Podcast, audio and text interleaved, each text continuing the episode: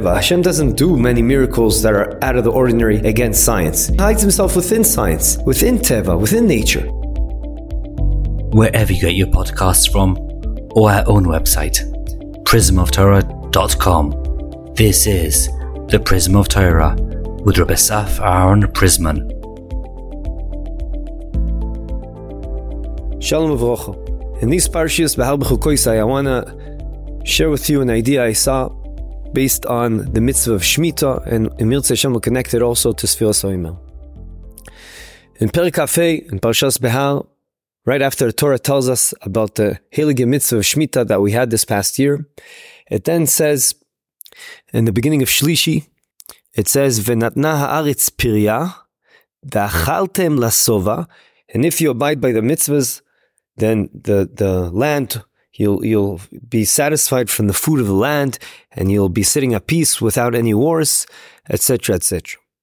But then the next pasuk says, and if you're going to ask yourselves, what are we going to do? We're not allowed to work the land in the seventh year. How are we going to have food to live from? Then the Kadosh Baruch says, don't worry. Don't worry. You will get three times as much in the sixth year that will take you, care of you for all the seemingly negative effect of Shnata Shemitah when it comes to the lack of food from your field. So the question that can be asked is, and what if you don't ask? It almost sounds like this blessing only comes to the people that ask. And that's uh that doesn't sound right. Well, only the people that have a bit of a lack of faith in Hashem that'll take care of them, only they will ask, Oh no, what are we gonna do in the seventh year? How are we gonna have food? And then Hashem says, Don't worry, I'll give you a bracha that in the sixth year later on in the sixth year, you're going to get so much food that'll take care of you for all those years. For the negative effect of the lack of food in Shnat Shemitah. The question begs itself, what about the people that didn't even ask? So I guess, HaPshat, maybe one can say that Hashem is promising this blessing no matter what, not only if you ask. But it sounds like, if you read the psukim, it sounds like it's only if you'll ask, then you'll get this blessing. And what if you don't ask? So that's question number one. The other question seemingly have nothing to do with the first question, and they're specific questions on Sfiras Oimel. First of all, the whole name of Sfiras Oimel, and also the Korban Oimel. It it's it's it's what kind of a name is that? We know the Oimel is a, a, a, a unit of measurement. If I would call a sacrifice the leader sacrifice or the counting of the leader, Sfiras Oimel, that would be really odd. What's the idea behind that? And what can we learn from this? As well. Another important question is today, for example, was day number 34 of Sfiras Oimel. But why do we have to go out of our way? Everyone knows what 34 days is. It's, it's an equivalent of four weeks and six days. So why do we have to speak that out? Today is 34 days, which are four weeks and six days. Why do we have to do that? And what's the lesson that can be learned from this? So let's start answering our first question have to do with Parashat Behar. I saw a fascinating Malbim. The Malbim comes from a different question, but the concept he answers, the concept he uses to answer his questions will also answer our question. And he says you should know there are two different types of blessings. There's a type of blessing that a person, the little bit of food he has, will satiate himself, and that'll be good enough for him. Now that's an incredible blessing. That's the best type of bracha, says the Malbim. Why? Two reasons. First of all, that's not Begeder Ateva. Hashem doesn't do many miracles that are out of the ordinary against science. He's with, he hides himself within science, within Teva, within nature. And yet over here, it's not a normal thing that a person will be full from a tiny bit of food. That's called the bracha is in the me'ayin. Within the person, he'll have a blessing that whatever he has will satisfy him. On the other hand, there's a bracha of type 2, which is not as incredible because it's normal and it's bedercha within nature such a thing can happen. Not every year the, the field yields the same amount of fruit. It could be that one year it does so much that three times as much. Okay so it's not like such a huge miracle. If the land suddenly gives on the sixth year a ton of food it can happen but also, practically speaking, it's way harder because now you have to worry about the tractors plowing the field. And you have to worry that someone may steal from you. And you have to ensure you store it and you need storage room. And you need workers. And it's a lot of headaches. So obviously, blessing number one is something that is better. And hence, says the Malbim in his amazing Mahalach over here, he says, look at the first pasuk. It says, if you abide by what I'm telling you and you don't ask any questions, the default will be the land will give you what you need and you'll be full from what you have. That's the lashon. It says in Perik Kafei Pasuk Yutet, "Venatna aretz pirya v'achaltem lasova." You will eat in a way that you'll you'll be satisfied. It's not saying anything about the amount of fruits. Those are the people that indeed didn't ask. They will be deserving of this bracha.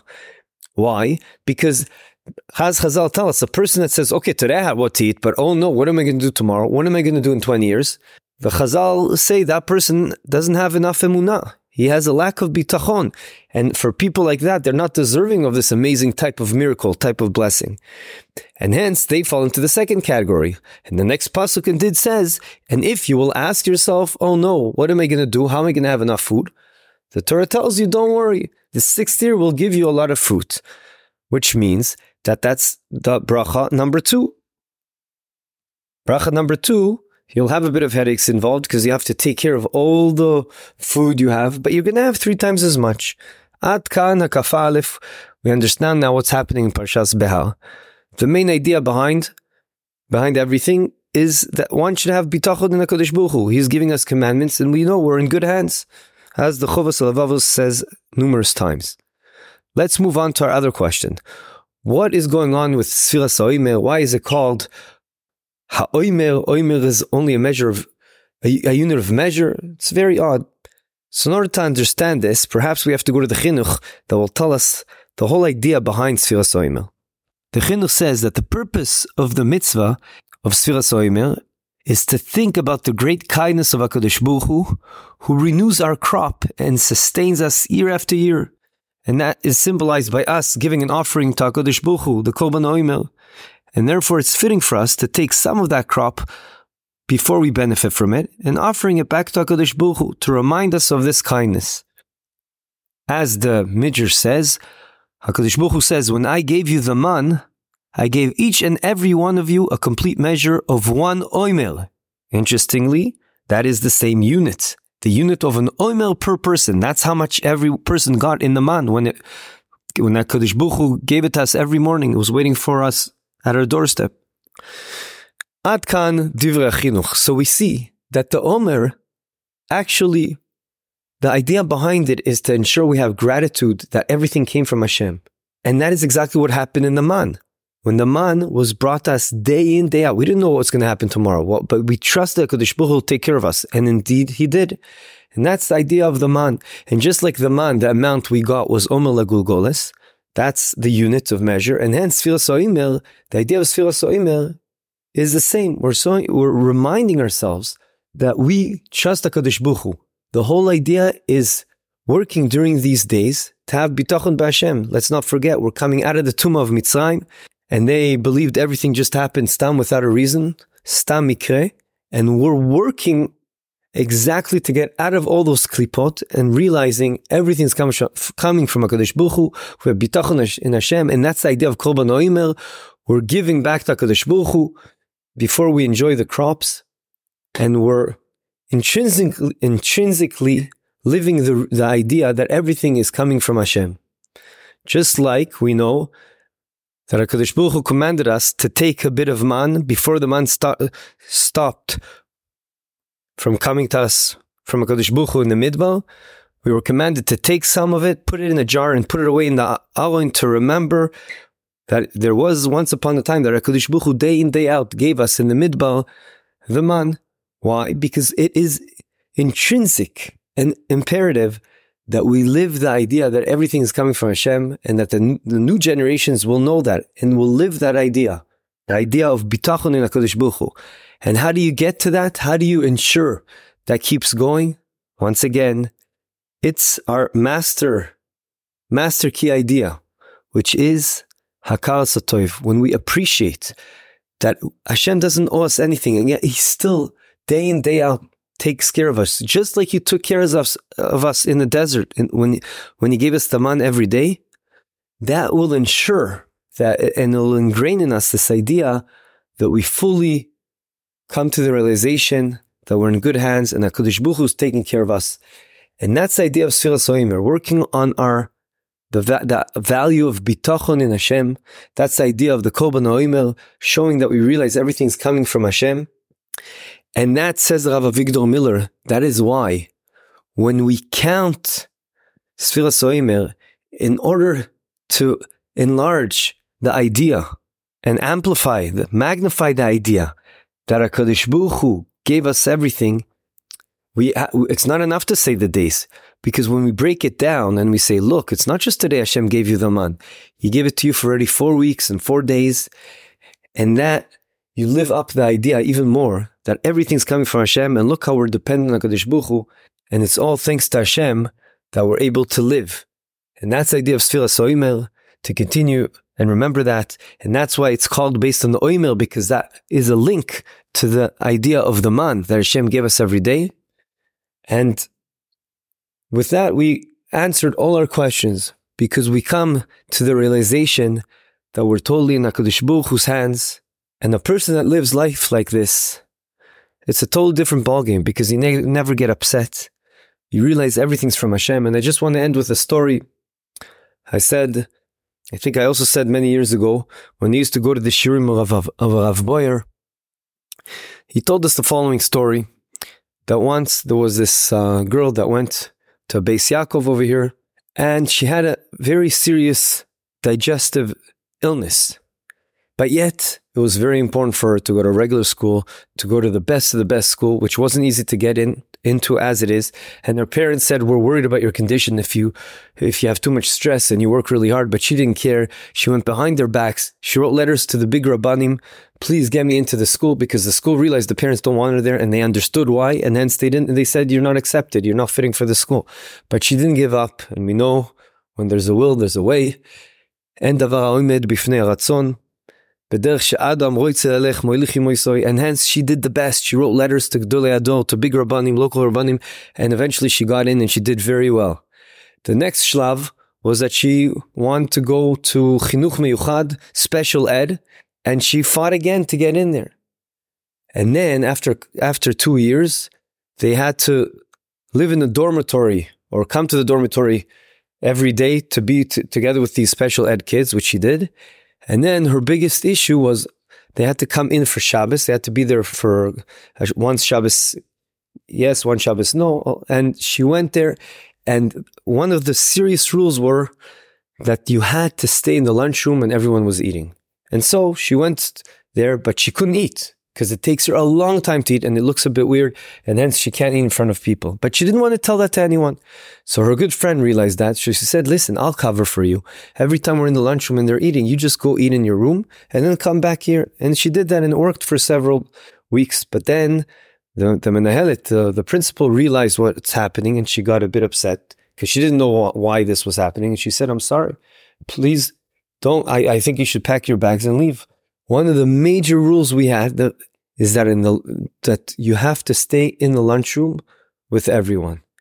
She burst out crying, and since then her life she started plummeting until they helped her out from a psychological perspective, etc., etc.